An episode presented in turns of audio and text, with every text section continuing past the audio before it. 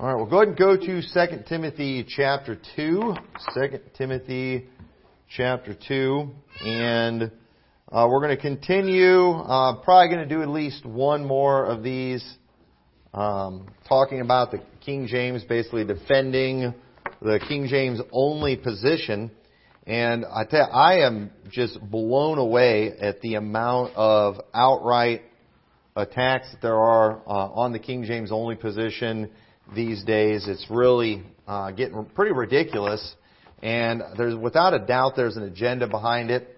And I will, and one thing I often will admit is there are a lot of really weird and dumb things that are said in the name of King James onlyism, which often enables bad people to kind of exploit those dumb things that are said and then insert their ideas about the you know king about the position about the text and I'm telling you the stuff that they are bringing in is absolutely uh, crazy and I think and I think a lot of it is full blown satanic. When we think of satanic, we often think about you know something that they do at the Grammys or something like that, where they're all dressed up like freaks and doing all that kind of stuff. But stuff that's satanic shouldn't it be stuff that we've seen Satan do in the Bible? And what's the very first thing we see Satan do in the Bible? Is he's questioning the Word of God. You know, we see Satan, he's not transformed into this, you know, red horned devil with a tail and a pitchfork and all that thing. No, he's transformed into an angel of light. And so Satan, he's a counterfeiter. Satan tries to pretend to be Jesus Christ when he's not. And so it's important that we understand those things. And so when you hear, when you say something is satanic, you know, people kind of take that in the most extreme way, but I'm saying it in the most, you know, biblical way. And I've preached on that before about how things that are actually satanic, you know, probably look a more, a lot more like what you see in a lot of churches today than they do what you're seeing, you know, in so-called satanic things and satanic movies and stuff like that. So I want to start off though reading a very important verse, and it says in 2 Timothy 2:15, "Study to show thyself approved unto God, a workman that needeth not to be ashamed, rightly dividing the word of truth. And I'm not going to take the time to go into all the context. I've preached on 2 Timothy 2 a lot. But the theme of 2 Timothy 2 is preserving good doctrine. Preserving good doctrine, not only is it going to take work, not only is it going to take a great deal of effort and diligence and study, but it's also going to require fighting. It's going to require standing against false teaching. Paul warned us about that big time and so the thing is, there is nowhere in the Bible where it t- tells us, and it gives any indi- indication that learning the Word of God, getting our doctrine right, that it's going to be an easy task. It's not in there. It's in the Bible that you are going to have to do work to do these things, and you are going to have to contend against those that are going to try to deceive. Now, what we have today is we have people basically coming up with all these false ideas that sound good about the Bible. You know, and they'll say things like, you know, shouldn't we have a Bible that's easy to understand? I mean, well, who's going to say no to that? Now, obviously, I do not think we should complicate the Bible. But at the same time, obviously, I think it's important that we try to make things as clear as possible. But they're saying that to a generation who doesn't want to work for anything a, generation that wants to put no effort into anything. And the thing is, God's Word gives no indication that we will be able to learn the things that we need to learn without putting in some work, without making some effort. And so, uh, these things that they're saying, while they sound good, they're not really biblical. And I want to talk about something very specific that I'm seeing some of these people uh, who are trying to get people away from the King James only position, something that they are using as a way to kind of trip people up. But I'm telling you, once again, there's a legitimate situation here, but their solution is dead wrong.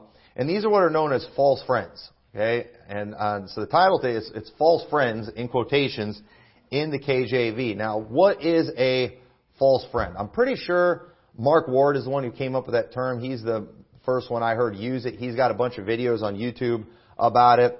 Um, I had a conversation with him one time. We had we had a nice conversation. You know, we didn't agree on everything, but I appreciated him talking with me about it, and uh, we brought up some of these things. But uh, basically, what he when he talks about false friends, these are words that are in our KJV that are words we still use today. Unlike, we have the archaic words that we talked about last week that, you know, nobody really uses those words today. And we talked about that. We gave a few examples. But he says there's also words in our KJV that we do still use today. And so when we read those words, we think we know the meaning of those words. The problem is we those words have a completely definition now than they did back then. And that is true. There are words like that in our King James Bible that when you look at it, it's like we, we know that word. We know what that word means. We use that word. If you use the word nephew, I mean, what does the word nephew mean in the king or in, in our language today? It means your brother or sister's child or son. Where in the Bible, it actually means your grandson. So, I mean, you, know, you can look at that word and think, oh yeah, that's talking about your brother, sister, or son. Well, no, it's talking about your your grandson. But here's the funny thing about it: if you actually, like we talked about last week, study the uses of that, it's pretty easy to figure out it's talking about grandkids. So uh, again, uh, it is a legitimate thing, and you do, and you feel stupid sometimes as a theologian when you're reading your Bible or when you're even when you preach something and then you completely teach something wrong because you did not know the meaning of the word and you thought you did. That often uh, that's embarrassing. But again, the solution is not retranslate the Bible. The, the solution is study. That way you'll be a workman that needs not to be ashamed. Because again, even back then, when Paul wrote 2 Timothy 2.15, he's telling you there's a potential, if you don't study, if you don't do the work, you're going to be ashamed. And that is, that's always going to be possible to happen. There's no way to translate the Bible in a way where that you're, that's not going to require study. That's not going to require effort and diligence. It's just not possible. But again, that's what people are wanting today. People want something that's easy. People want something that's quick when it comes to these type of things. And so, again, at least with archaic words, you know, we know to look them up. But with the false friends, you know, we're very likely to read them and come to a false conclusion. And that's something that he will bring up. And so, his, Mark Ward, his solution is we need to update the Bible. But is that the proper solution or is it even necessary? Because, again, I believe this is an example of someone pointing out a legitimate challenge, but coming up with a terrible solution. And again, when, when you do something that makes you feel dumb, you know, it's nice if we can blame someone else.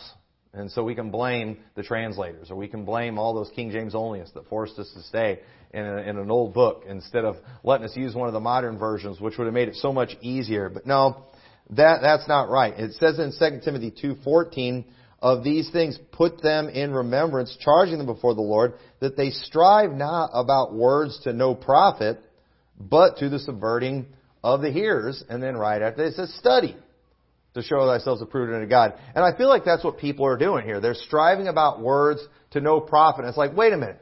Do we really need to take the time to obsess over this word? Or can we just actually look at the overall message? Because when I talked to Mark Ward too, he spent, uh, you know, one part of the conversation, I think, trying to convince me that I didn't understand what the word study even meant in 2 Timothy 2.15. But then as he went into this deep explanation of what it actually meant, I'm like, that's exactly what I thought. You know, that's exactly, the message that you're expressing to me is the exact message that I got from reading 2 Timothy 2.15 because I understand the context of the passage. I understand that studying Okay, it's not simply just a, you know, a word that means hit the books, but it is something that means that we need to do our diligence. We need to put in the work. We've got to make an effort if we are going to understand the Bible, if we're going to rightly divide it, because again, this whole chapter is about preserving good doctrine. And he's telling us it's not going to be easy. It's going to be a challenge. It's going to take work. It's going to take a fight. And so, that's the message that I get from that entire chapter. I don't just go to a verse and zero in on one word and try to get the full message that way and look up definitions. No, I look at the passage as a whole. And so, um, we're going to try, I'm going to try to look at some of the examples that he gives, but the fact that we are commanded to study and anyone's going, and anyone is going to be likely to go into error if they're lazy in their Bible study. So people are demanding a Bible that does not require study.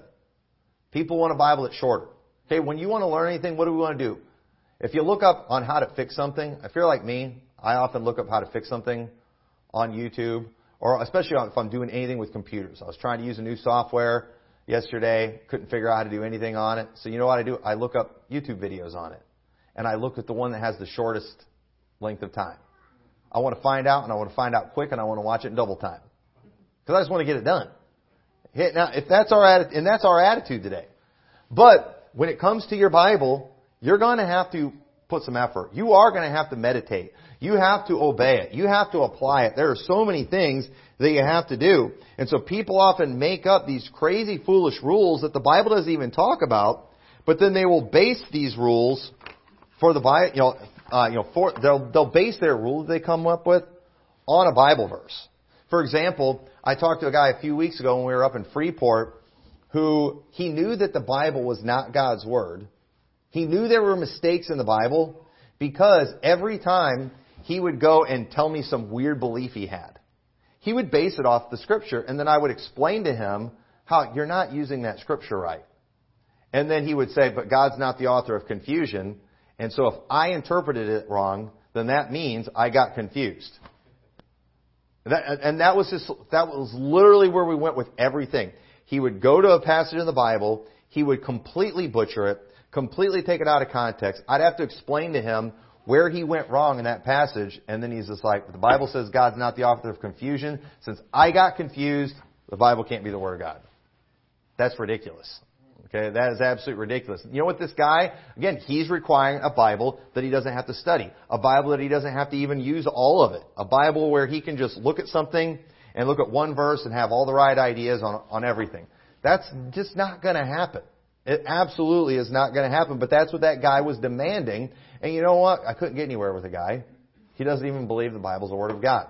And when he doesn't like something, he just doesn't believe it. And so, not much you can do in a situation like that. But in, in one of Mark Ward's videos about false friends, he talked about the ways you can spot false friends. And it was interesting when he brought this up because some of the things that he pointed out, it's like, well, you know, there's the solution right there. Because again, there are words in our King James Bible that we think we know the meaning, but we don't actually know the meaning. So, how can we make sure when we are reading our Bible that we are properly interpreting it? And one of the things he says is that will help you spot false friends is contextual conflict. And he used 2 Timothy 3, 1. Okay, 2 Timothy 3, 1.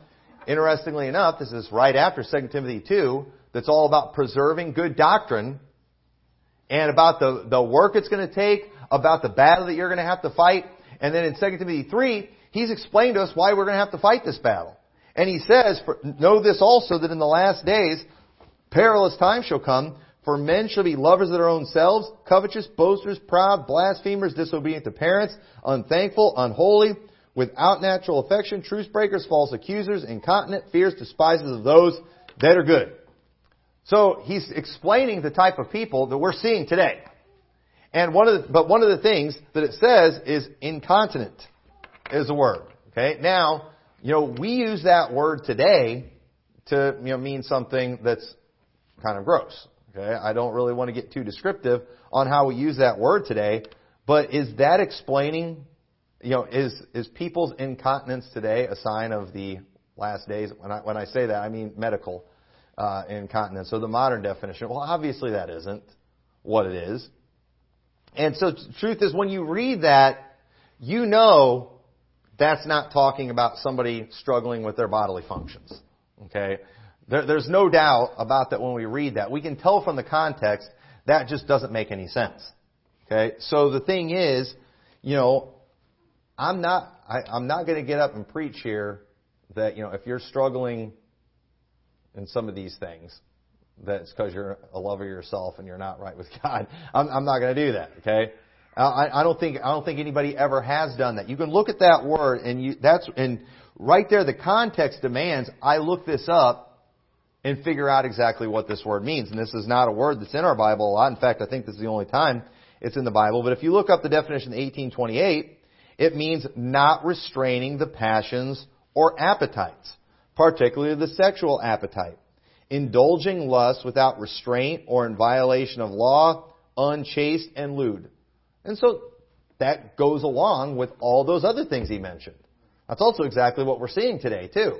That's definitely a sign of the time. So again, like I mentioned last week, sometimes we are required to go to a dictionary to make sure we understand that word. And I don't want to repreach last week's message, even though the solution is the same for many of these words, that if we actually practice the Bible like we're supposed to. In other words, if we actually taught the whole counsel of God, if we meditated on these things, if we memorized these things, if we talked about them in our house, if we talked about them when we walked by the way, if we use these words like the Bible says all the time and didn't just completely ignore certain things, we would just know. We would just, we would just understand as a people, we would understand as a culture what these things mean.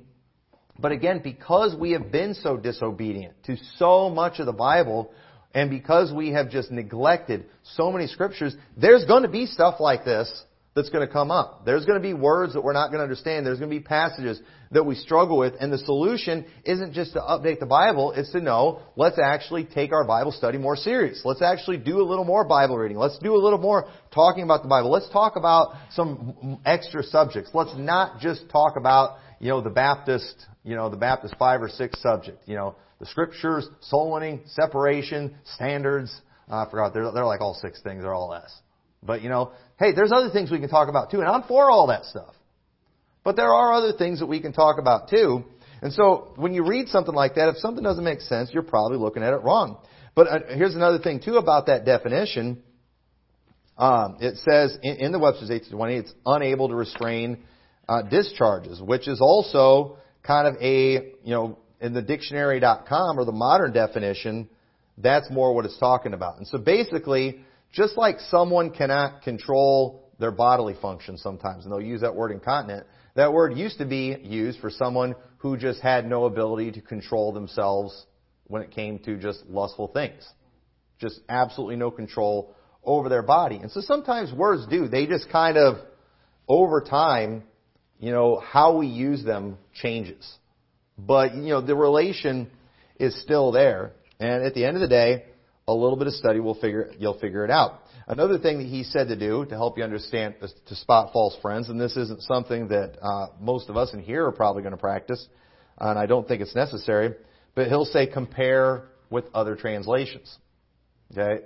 Now this is a solution that he gave. Again, he brought up a legitimate challenge, false friends, or words we think we know the meaning of, but then he comes up with a bad solution. He says, so what you have to do is you have to compare with other translations. And so he goes to 1 Kings 18:21. And I, I really wish we had time because if if you read, I have his book uh, about the about this issue, and if you read the section on false friends, almost every one of these examples that he's giving, when you go through that verse and then he would give like this clear explanation of the word, it's like that is exactly how I've taught that verse. Because again, I don't just zero on the word. I zero on the context of the verse, of the context of the passage. And I'm, I'm, I'm reading through all these things and like, I got that message. I clearly got that message. I mean, yeah, that one word all by itself might be a little confusing, but when you're, when you give somebody a message, it's never about one word, it's about all the words that they're saying. And even if you get a little confused or you misunderstand one word here or there, all the context of everything, it's what's going to help you figure out what you're supposed to do. So in 1 Kings 18:21, it says in the King James, and Elijah came unto all the people and said, How long halt ye between two opinions? If the Lord be God, follow him.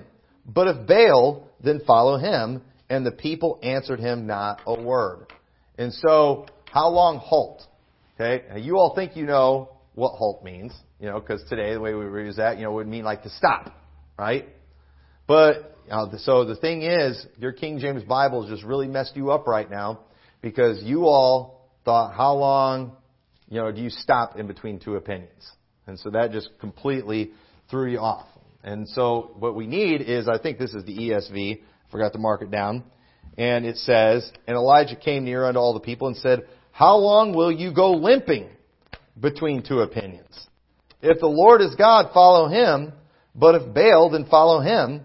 And the people did not answer him a word. So limping. That makes it so much easier now. That just, that changes everything, right? Because, and, you know, the King James said halt. You got the wrong message. You thought that meant stop, but it actually means limping. And if you go and you study the Hebrew, if you study the definitions, if you look up all the lexicons, all that kind of stuff, you'll find out, no, that word halt actually means limping. Uh, but, okay, but again, did that mess you up when he's talking about how long halt you between two opinions?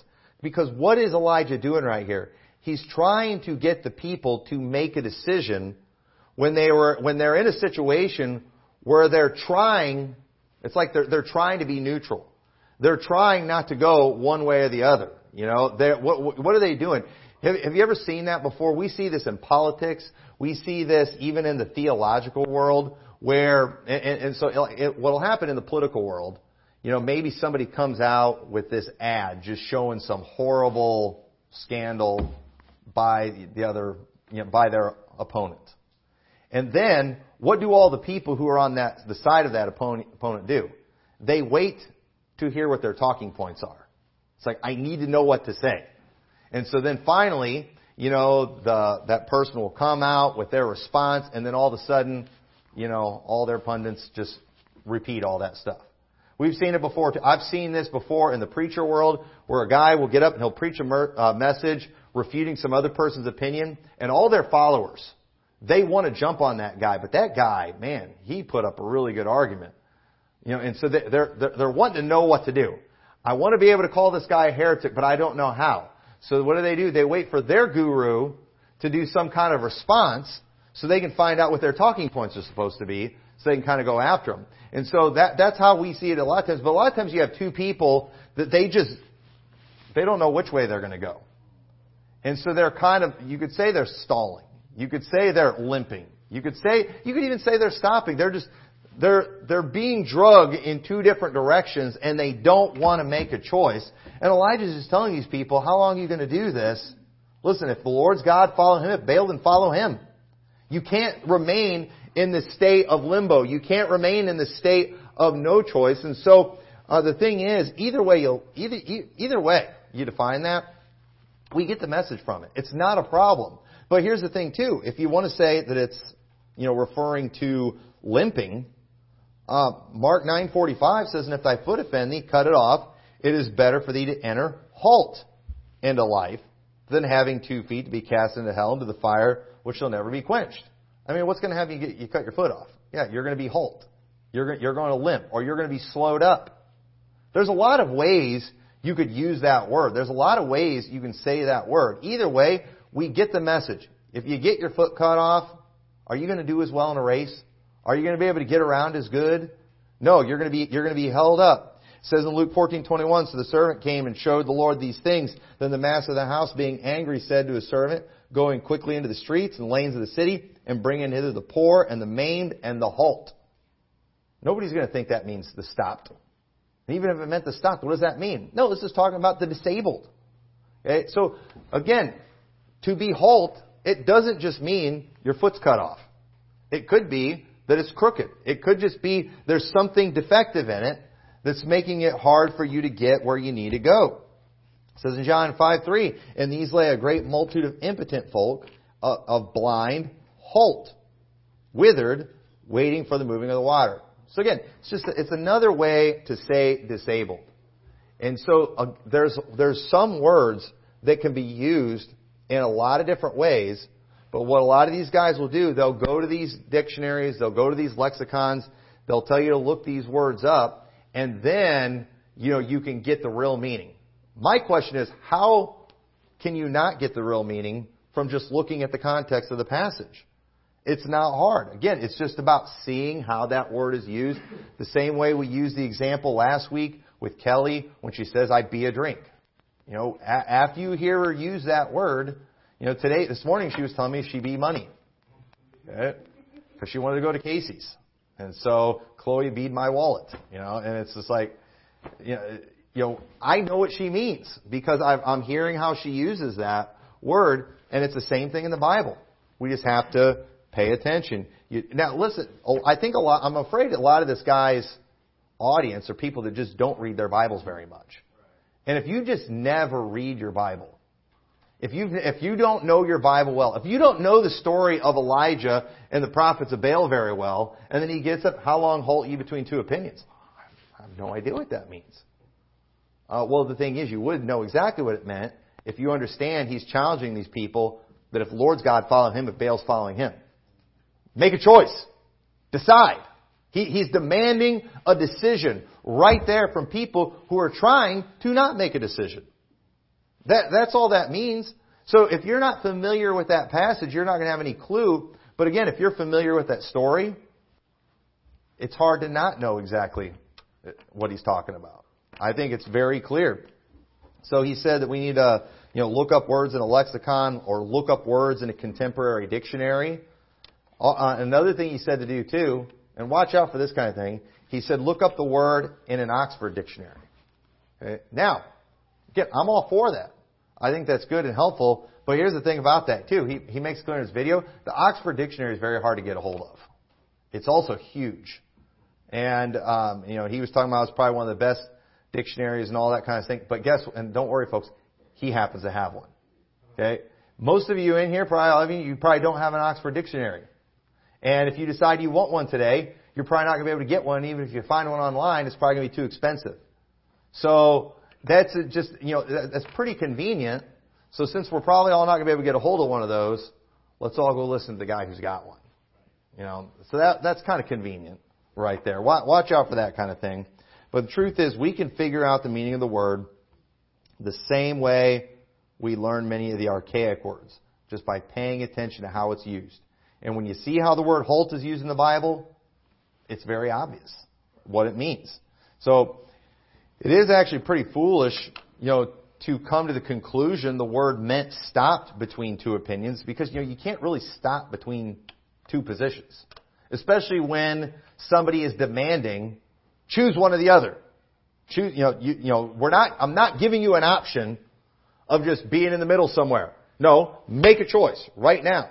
You know, you can't really, you can't really do that, but you know, you can make a choice, you know, and you can just kind of limp around. You know, you can stall. You know, you can do whatever you have to do to just delay making a decision because you're just too big of a coward or, or whatever. And that's clearly what he's talking. So he, he admitted too that most of these false friends are in areas of little, little doctrinal significance. And you know what? I believe that's one of the reasons we forget it. Because when it comes to things that are important, things that are regularly emphasized in churches, we know the meanings of those things because we've done what we were supposed to do.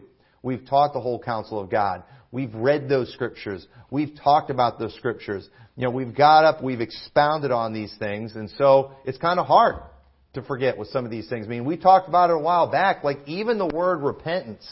How the word repentance, that word is used all the time in churches because of the fact that it is a part of salvation. Obviously, you are in, in many places a part of salvation. So we're going to pay very close attention to those scriptures. The problem is because we typically only use that word in a religious context, you know, people forget that, you know, you can actually repent of all kinds of things. You know, you can repent of going to McDonald's and go to Burger King. You know, you can repent of all kind, you can repent of all kinds of stuff. And it's not necessarily always a repenting of sins. It is just a changing of mind most of the time. But nobody, when they change their mind these days, said, I repented. You know? And, uh, you know, no, no wife, when her husband comes home and she was expecting a gift or flowers or something like that, and she says, well, I thought you were going to buy me flowers, and your husband's like, well, I was, but I repented. And repentance is good, right? no, not in that situations. And you're going to get in trouble you know, for, for not coming through. There's some things, there's some things you're not supposed to repent of. You know, and, and we do. We see in the Bible, Israel got in trouble because they left Egypt like they were supposed to, but then they repented of that and, and wanted to go back. But here's the thing too. They didn't even go back. They just wanted to. Because they had, they had a change of mind. But we don't use that word like it that often today. So people, a lot of bad theologians have made the word repentance always about salvation, which is very foolish. to do that. And so at the end of the day, if we would just use the word the way the Bible does, that's why I think terminology is important. Yeah, I, I don't want to beat people up for bad terminology. I'm not going to cast people into hell for bad terminology. But I do think it's important that we use biblical terminology. We use the words the way the Bible uses the words. You know, a lot of people think a lot of Bible words are just cuss words because they're typically just used in a in a profane way, and uh, you know, they they're words people use when they're angry, when they're upset, like our world does. I don't think we ought to use those words that way. I think we ought to always use the Bible words the best we can the Bible way, especially if they're ones that are typically associated with the Bible. You know, you know, when we're talking about hell, that's a very serious thing, and I think we ought to use that in a biblical context, especially in a world where that, you know, thinking is all twisted.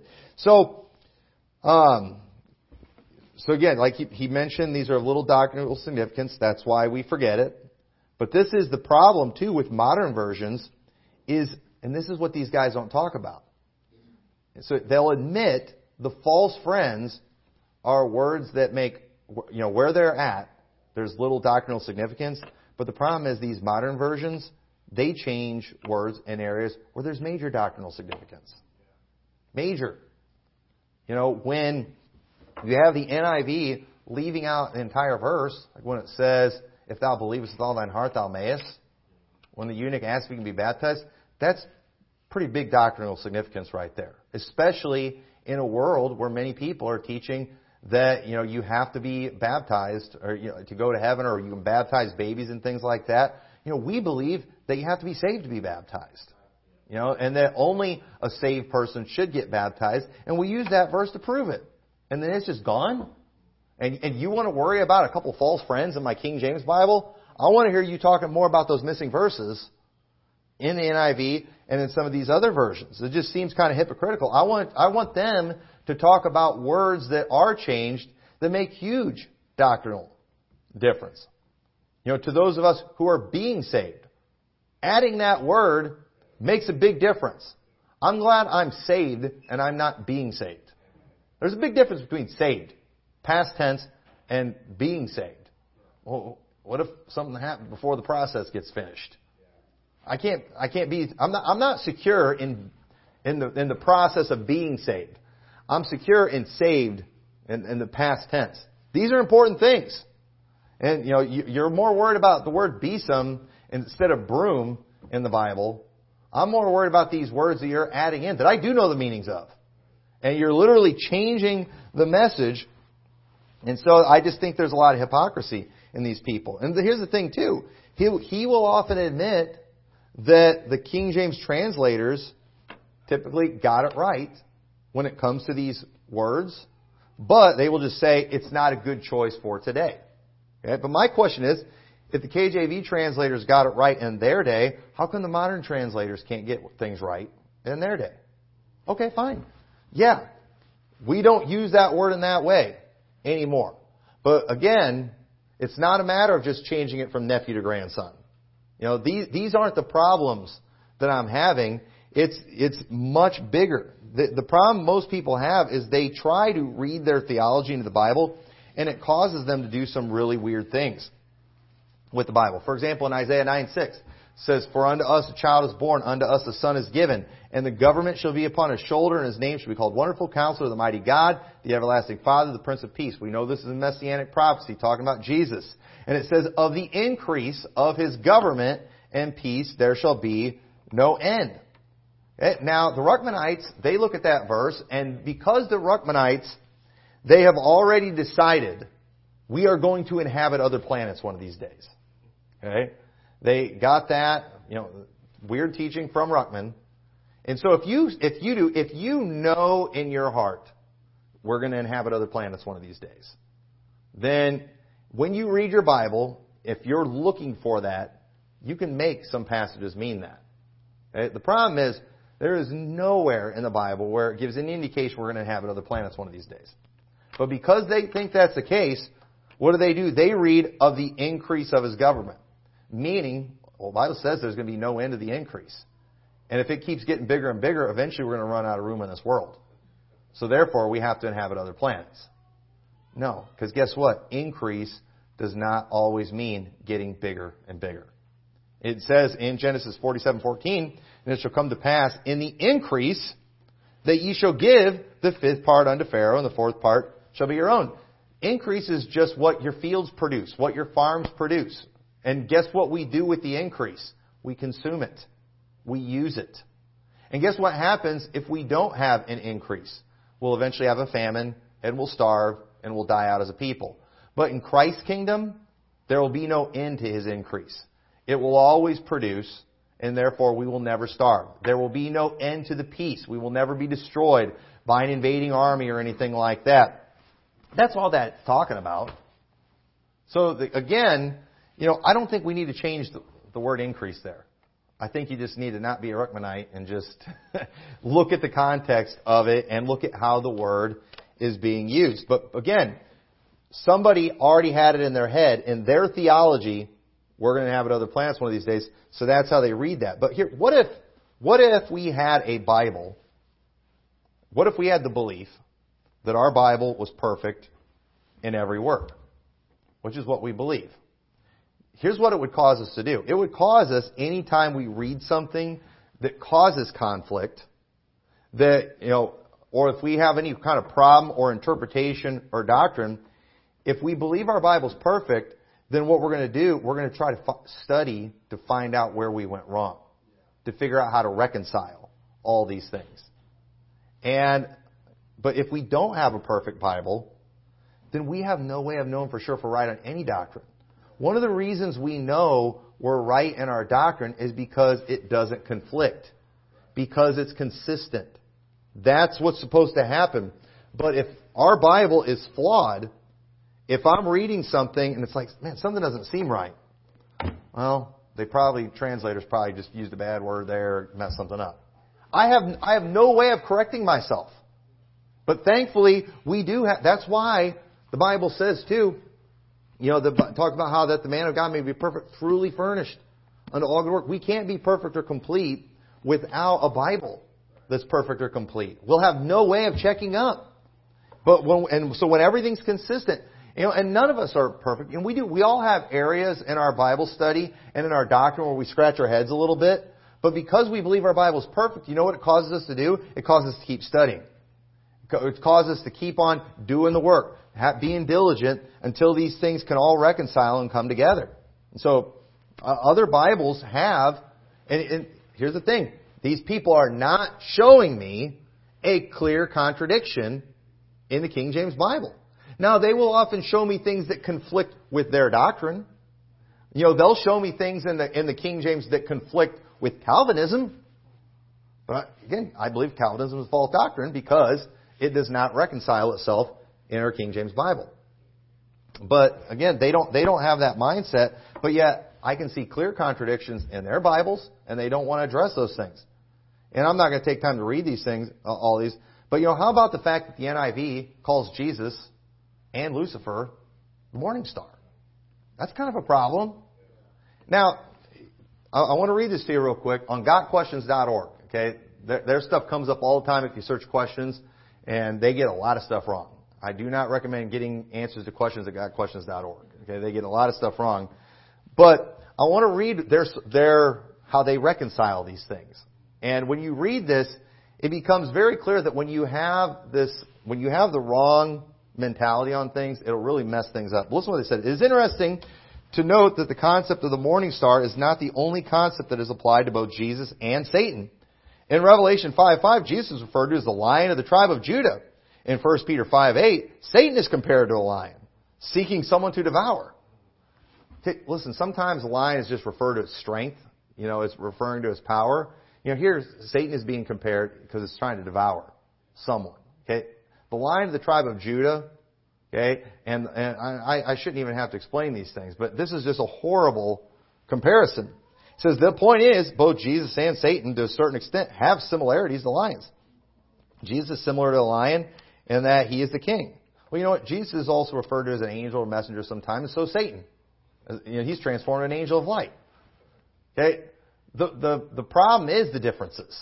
Okay, that, that's the problem. And it says this is where similarities between Satan and Jesus and lions end. However, Jesus and Satan are like lions in very different ways. The idea of a bright morning star is a star that outshines all the others, and Jesus is the one who is called bright. Satan was a morning star. Jesus, as God incarnate, the Lord of the universe, is the bright morning star. Jesus is the most holy and powerful light in all the universe. So while both Jesus and Satan can be described as morning stars, in no sense is this equating Jesus and Satan.